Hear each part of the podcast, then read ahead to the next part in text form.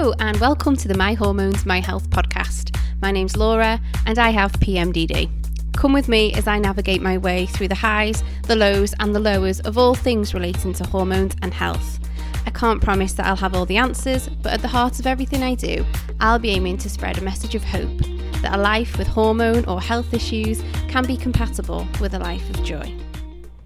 Welcome to episode three of the My Hormones, My Health podcast. Today I'm joined by Rachel, who last year, after feeling that every attempt of managing her PMDD symptoms hadn't worked, made the decision to have a full hysterectomy and oophorectomy. Rachel's now working for IAPMD as the Youth Advisory Chair and is also training to be a hypnopsychotherapist so that she can help support other people who are going through what she did with PMDD. So here's our chat. Okay, hello. Um, on today's episode, I am joined by Rachel. So, hi, Rachel. Thank you for being on with me today. Um, hello. I'm really excited to have Rachel as my first ever guest because, as I mentioned on my previous episode, I had my PMDD light bulb moment when I saw a post about it on Instagram. And it was actually Rachel um, who had posted it. And I just remember I, I was sat there and I sent you that message and I didn't really know you, but I just kind of blurted out, like, I think I've got PMDD. And then when I waited for you to reply, I remember I showed the message to Gaz and he was like, you could have said hello because I didn't even say hello because I was just so um I don't know if I'd use the word excited, but I was excited to have my light bulb moment. So mm-hmm. it's really nice to have you have you on with me today. Um, I'm obviously very thankful for Rachel because it was her post that led to to me being diagnosed with PMDD, and especially thank you for coming on today as well. Oh, today is all about Rachel. So it's about her fight against PMDD and how she made the decision to undergo surgery last year in a bid to rid herself of her PMDD symptoms. So if we start kind of at the beginning ish for you, then, Rachel, do you mm-hmm. remember what your first experience was of PMDD and, and did you know something wasn't right? I suspect my first um, experience PMDD was just when I had my first period when I was 14.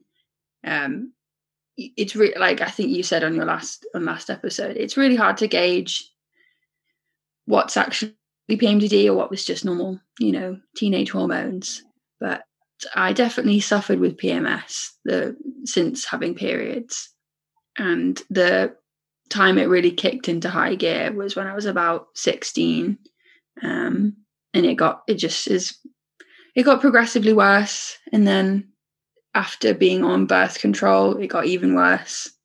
Um, it, it was I I noticed sort of like a big change after get coming off the implant, the one that goes in your arm. Mm-hmm. I don't remember the name, but there was such a huge, drastic change in my mood when that uh, got taken out.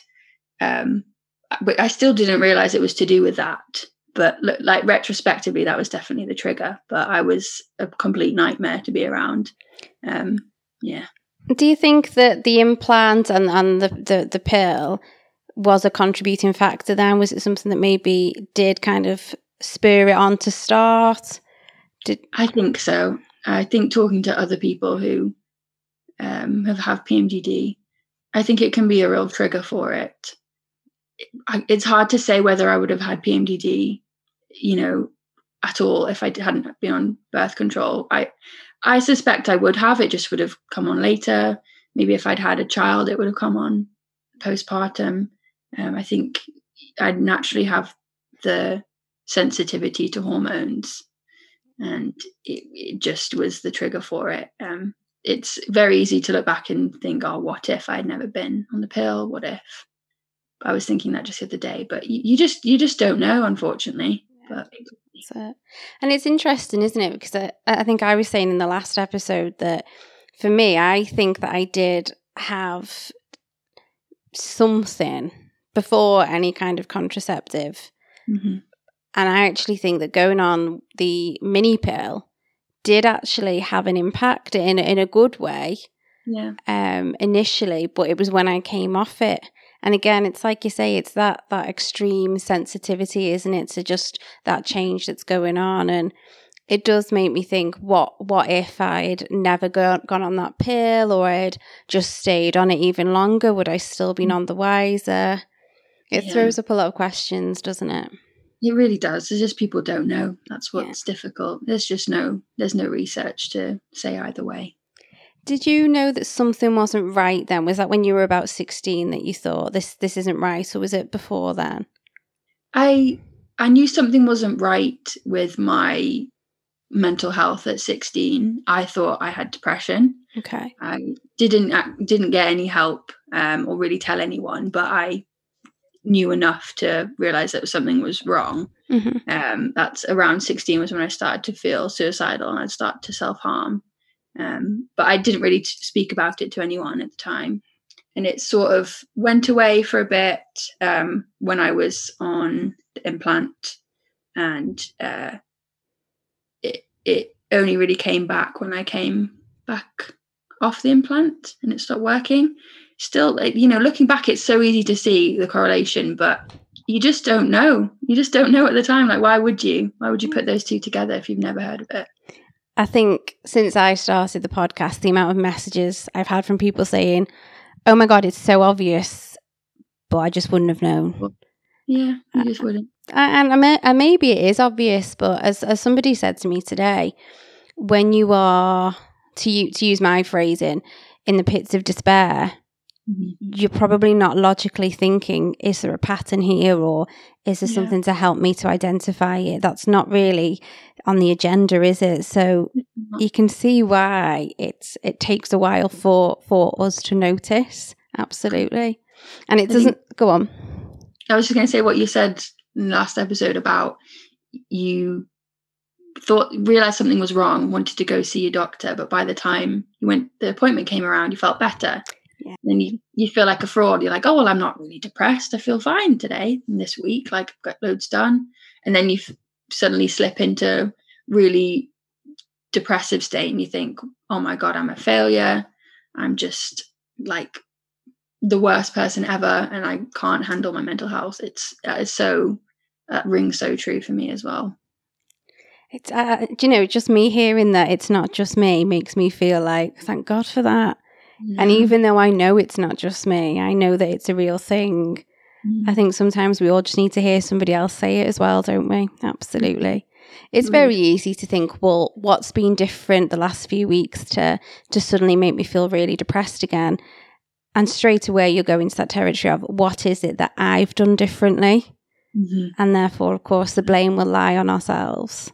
Of course. I think yeah. I think that's the issue that I have with self care because I know I've said in the last episode, you know, self care to me is so important, but I do also think that it just puts such an emphasis on the individual, mm-hmm. almost a bit too much responsibility on the individual to look after themselves because we all know it's important to look after ourselves.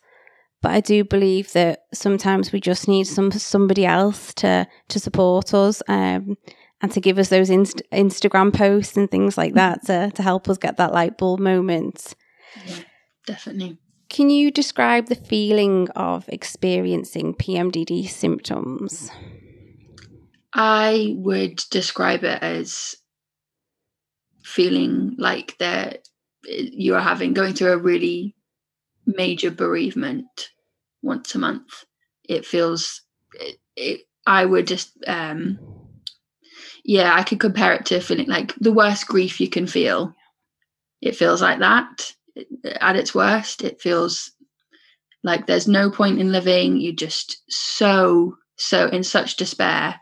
And uh, I think the another thing I would describe as is you can't control your own thoughts and you can't um, I couldn't differentiate reality from i suppose i don't know what i'd say just sometimes even like psychosis you you can't you can't you can't get a handle on reality you feel like you you know it really does that the people throw around the phrase losing your mind but you really just feel like you are losing your grip on reality when it when it's at its worst that's how i would describe it it's not always that extreme it wasn't always that extreme but it, it was especially a, as I got older, it got worse, which I think is common. Yeah. Yeah, That's- that's, how. That's so relatable and and I actually remember um when my dad passed away, I remember having this feeling of just losing control and I could almost feel myself spiraling.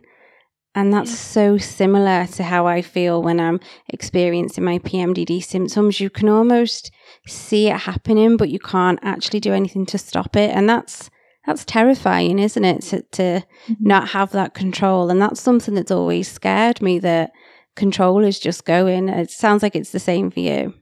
Yeah, it is. I mean, can we ever really have control over our minds? I don't know. Um, I'm not sure that's a, a thing, but there's I can't find another way to describe it. You just you're losing touch with reality, basically. Yeah. Definitely. So, what was your light bulb moment then? My light bulb moment was during a lecture at uni. I did psychology, and we had a module about um, biology and how it affects your mental health. And there was one very singular lone slide about PMS. I think it wasn't even just on PMS; it was on PMS and um, another disorder as well. It, wa- it wasn't on PMDD, but that to me was a revelation because I didn't know that PMS was a diagnosable disorder. I thought it was just a given. thought if you had periods, you would have PMS. But it turns out it wasn't. And I was like, oh my God, that's, I didn't know that. So I immediately went onto Google and looked it up. And through my research, came across PMDD. Um, I'm not sure exactly which site I used, but just seeing it was the diagnostic criteria for PMDD and reading through it, and um, every single one of them I had. And by this point, I was already tracking my period because on an app because I um, wasn't on any birth control, and I just wanted to know. You just want to know when your period comes. I think a lot of people do. So I'd already been sort of seeing a bit of a correlation of my mood at that point because the period will allow you to enter your mood every day. And I looked back over the last, you know, few cycles and realized it matched up.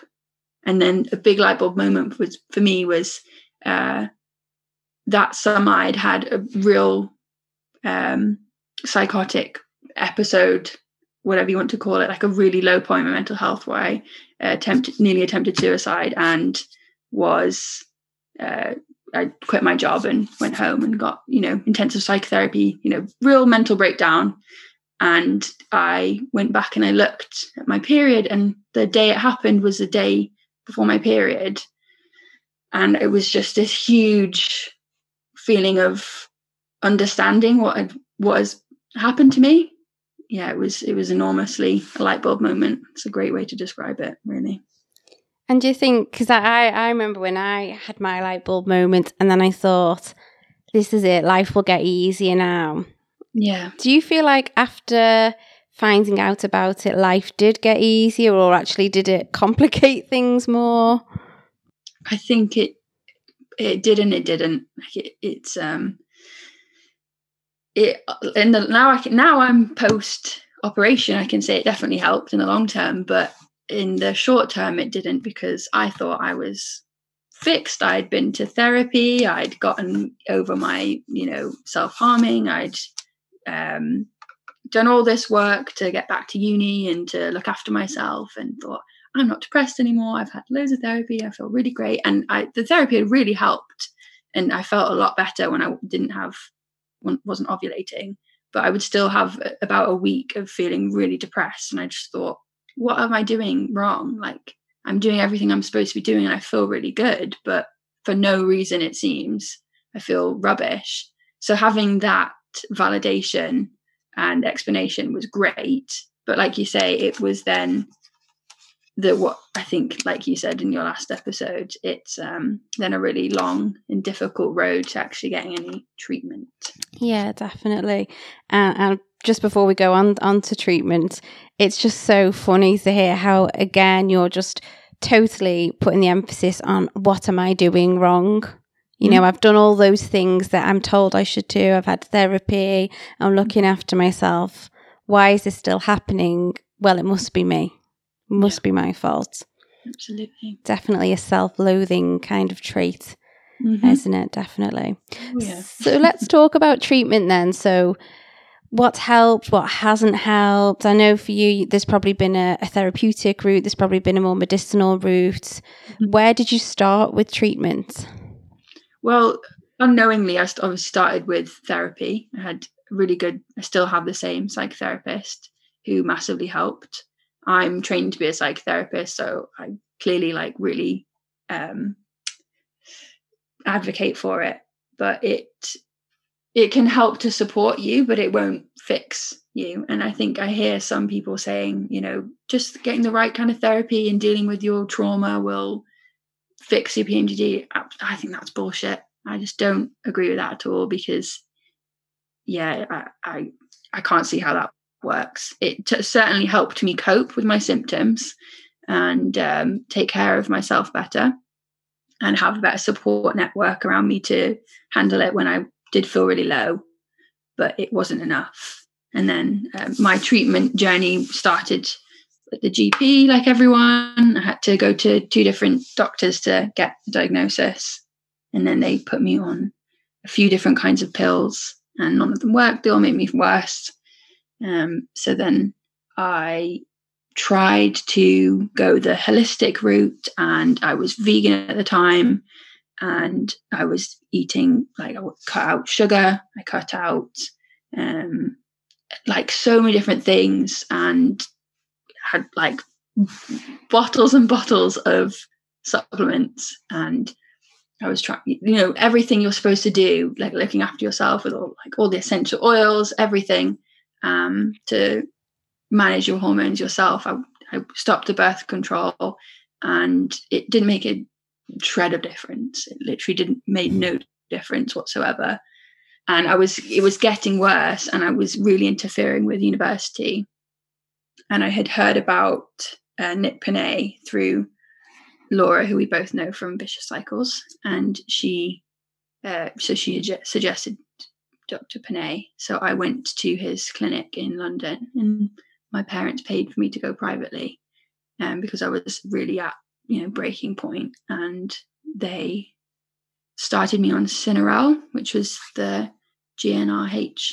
I don't know if I'm saying that right. The um, ovulation suppressor, and it was a nose spray, and that worked a bit for a few months. Um, then it didn't work, so then I started the Zoladex injections, which is the same kind of drug, but um, just a different brand, basically, and different means of administration. And that again worked pretty well for a few months. And in those few months, I was able to uh, finish my degree because I had taken a, like a year extension. Um, and I finished finished it, did my dissertation, and got a job, um, which I was really proud of because it's really hard to work near PMDD. So I I really managed life pretty well for for a good few months, about about nine months again, there's must some be some reason why it's always nine months that these things work but then it started to um, just not work anymore basically. Yeah. How did it feel when you realized that the the shine was starting to wear off? Yeah it was it was it was pretty devastating because i knew that i already knew at that point that my uh, next option was surgery. Um, i had come pretty much come to terms with that that that was the next step for me. But I, it was a bit of a false sense of hope when the Zoladex worked because I was basically under the impression that I could just try and do that for a few years and then I could decide if I wanted to have a hysterectomy. Um, and I was really hopeful that it would work, but it didn't. It um, it definitely it definitely wore off, and it was wearing off increasingly, and it was really expensive as well because I couldn't get it through the NHS. I, I tried, I battled and I battled and, you know, sent emails and had loads of meetings with my GP and I, they would like, no one would give it to me. So I, it was expensive. I was having to travel down to London to do it. No one in the North would see me to do it. Um, and I just was at, you know, you just get to a point where you don't have any fight left in you. And that's when I um, realized that it was, you know, it was time to basically bite the bullet and have the surgery, which was a really tough decision. Was, hopefully, that's the hardest decision I ever have to make because it was really rough. Um, but it was here was the point where I didn't really have any other option. What was the final straw that made you think that's it? I need to have surgery. Um, I think I had a really bad month where I really I felt com- like really like a risk to myself, and I didn't have th- there is nowhere to go. the The mental health services are so sh- shockingly poor that I couldn't really have even gone to A and E to keep myself safe because they just take like send you home. You know, the crisis team don't really do much, especially when you have PMDD, because they don't understand that in a few, you know, in a day I would have been well enough to go home. And, and you know, the mental health unit isn't the isn't the safest or best place for you anyway, really. But it, it's at the point where you, I was at such a risk to myself. It was then it, the pressure is on the people around you who love you to keep you safe, which is, I, I it just it's such a huge burden for people, and it's horrible, you know. So I that was I think the straw that broke it because I um it's just not it's not a life worth living when you're constantly feeling in fear of your own mind. And other than that, I was feeling happy and healthy and, you know, really liked my life and like my job and I was, you know, have a career that I was working towards that I love. But you know, it was just that the PMDD was making it impossible to continue, basically. Yeah. yeah. And it just, I don't know, just listening to everything that you're saying there, I just want to say it's not fair. It's not mm-hmm. fair that you've had to kind of go through this self loathing, but also it's not fair that nobody's been able to actually support you in a way that you wanted and left mm-hmm. you without that decision. Yeah. It is it isn't fair, but I do also appreciate how lucky I am that I was able to do that, to have the surgery, because it's a big gamble because you don't know whether it's going to work.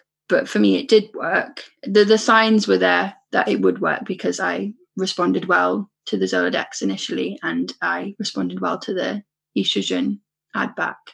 Um, but it's still a big gamble and you don't know whether it's going to pay off. But I'm really lucky that it did, first of all. And I'm second of all, I'm really lucky that I was able to pay for private healthcare and you know had people around me who were supportive because yeah. it's you know most people are not so lucky so it's you know my situation for me is you know rubbish but compared to a lot of situations it's pretty you know i was never actually never actually had to be admitted because i had people to take care of me um and you know I, I basically nipped it in the bud quick enough that i wasn't it didn't get that bad but yeah, it was definitely going that way. So I appreciate when people say, you know, it's time. Definitely. So you had a hysterectomy and an oophorectomy. I can never yes. say that word. So that no, is that's the removal of the uterus and the ovaries. Is that correct? Yeah. Excellent. Yeah. And you know, you probably know a lot more about this than I do because I think probably like a lot of people, uh, every month I probably think, right, that's it. I'm having a hysterectomy. And then two days later, I'm like, no, I'm all right, actually. I, I can totally deal with this.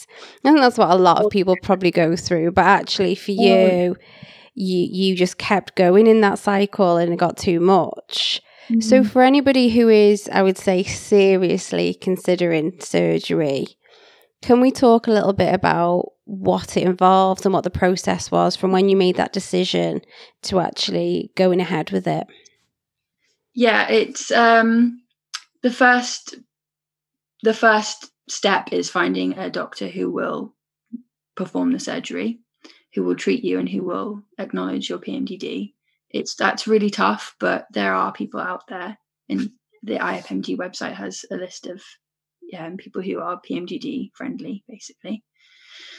But that's the first step. And then once they have agreed that uh, it's the right thing for you, so that you have to rule out, you know, I had lots of blood tests to rule out any other, any other causes of my PMDD or any, any other cause of my symptoms, then you need to be put into um, chemical menopause for at least six months. I think is the um, time frame. It could be could be differ for other people, but I think it was six months for me. And that would be either Zoladex injections or Synarel, or um, people use a depot injection, I think, as well. And if that, you will have um, add back HRT at the same time to protect your bones um, and protect you from um, cervical cancer because you will need the you ha- will take have HRT either in gel or patches um, continually, and then for uh, 14 days from when you would be ovulating till when you bleed, you take progesterone pills. And the progesterone, I am progesterone intolerant. That's what my PMDD is. So the days that I had to take the progesterone pills were a nightmare. They're awful. I absolutely dreaded them. Uh, it, they, I had such an adverse reaction. I was like convinced my gynecologist to let me only take them for seven days a week, seven days a month, sorry.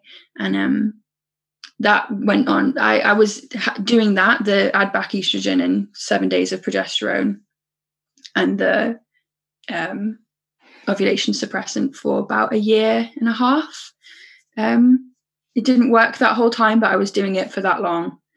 And then once I had had enough, I asked my gynecologist to recommend a surgeon. I found one who would perform the surgery for me, um, who did it privately. And then it was really quick after that.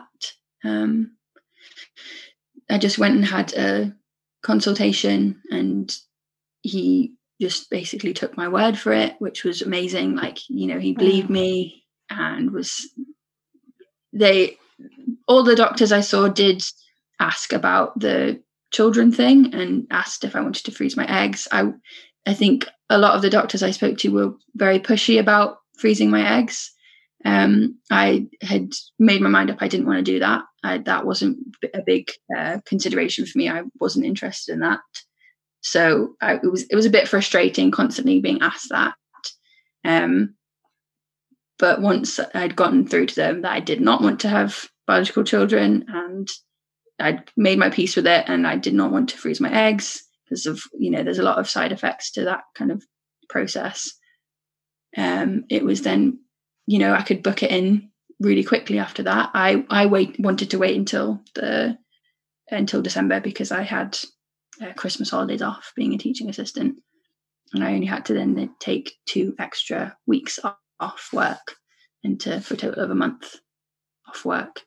Um, and yeah, I had a you know pre-surgery meet um, what's the word consultation again um, to check everything was okay. They check um, you're all fit for surgery, and then yeah, it was it happened. Just like that. Just like that. Just like that.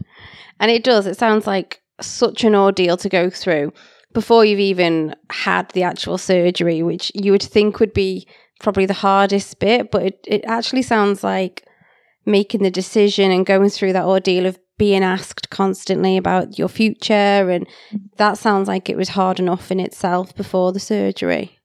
Yeah, it is. And what about the reaction from other people there? So I know your your family were obviously really supportive. What mm. about kind of a bit wider than that? Was everybody supportive of your decision, or did people struggle to understand? I think when I, I know from what my mum has said that people who she told, you know, at work or her friends were really shocked and oh. saying, "Oh, why does she need to do that? That's really drastic." And you know, the it was it was mostly doctors who you get that reaction from. You know, my GP said that. Um, the nurse who I went to go see to in order to get the HRT would say that every time, and I I'm usually like really passive and don't say anything, but I was so not in the mood when she said that, and I just she I think said, "Oh, that's really extreme. Like you're only 24. What what like what on earth are you getting a hysterectomy for? Like really." you know, being quite rude about it. Um, and I was just like, yeah, it is extreme. Can you imagine what I'm going through to have to yeah. consider a bloody hysterectomy at 24? Like, what, what on earth? You, what on earth do you think is happening? But um, so I, that felt that felt pretty good to actually clap back for once. But yeah, people, you definitely get a lot of questions about it. I think, I think I'm lucky that I'm able to um, articulate myself about it quite well because you know I'd done so much research about it because I and I felt quite comfortable with my decision. But it, you do get so much, so many, you know, shocked and disbelief kind of questions, uh, which is totally understandable. And I think, you know, if you're in the position to just explain it, that's great. But oftentimes it's really, really emotive topic just for anyone. Children and fertility is really emotive, and I don't think it should be just some random something you just ask people randomly, especially not women. And yeah, um, I was I'm okay with it. I don't mind people asking so much. I think, and sometimes it's quite funny to make people uncomfortable asking if I'm going to have a child. I'm like, well, I can't. Don't have don't have the facilities for them. But yeah, it's it, at the time when I was making the decision, it it could be really tough. Yeah. Yeah, I can only imagine. Do you feel like when you're talking about PMDD, you're you're talking about it in the past tense, or, as in, do, do you feel like you have PMDD now, or would you say no. you're cured? You don't have PMDD. No, I don't. I don't know if there's ever a cure. I wouldn't, like you said last time, there there is no cure per se. But so far, like touchwood, seven months on, I feel great. Um, I'm I think one of the lucky ones that I respond really well to estrogen. So I have a really high dose of estrogen now. I'm on 300 micrograms, um, and yeah, that that's brilliant. I take take add back testosterone as well, and you know, so I've got a lot of energy and I feel you know happy. I feel don't have any menopause symptoms, which is another thing to that people really worry about so for me it's it's been completely life changing and you know tentatively i would say i just don't have pmdd anymore at all. But you know it, that that's often not the case for people. And uh it's so hard if you're if you're in in the position of trying to decide whether you want to get the surgery or not. I think the the thing that helped me the most was listening to my gut. And you know best. You know your body best. You know your health best. And um, my gut instinct was to have the surgery from the get-go. I i just something in me just knew that that's what was going to have to happen after i'd done a bit of research and realized all the treatments that i'd tried didn't work. Um, and listening to that to my gut instinct was you know the best decision i've ever made. It usually is you know in, in anything listen to your gut. Love that. Thank you for that.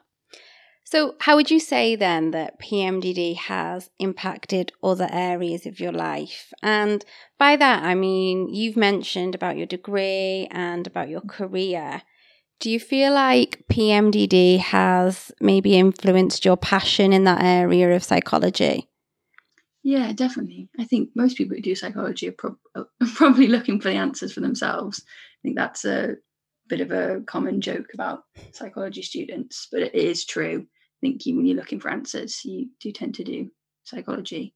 Um, it, it affected my studies massively, in you know the negative, but it also to- is totally given me you know a purpose in life, and that's what I'm basing my career off now. I'm you know becoming a therapist, and I'm aiming to specialize in menstrual health. I you know work at the IAPMD and, you know, have loads of great relationships with people with PMDD and met amazing people around the world.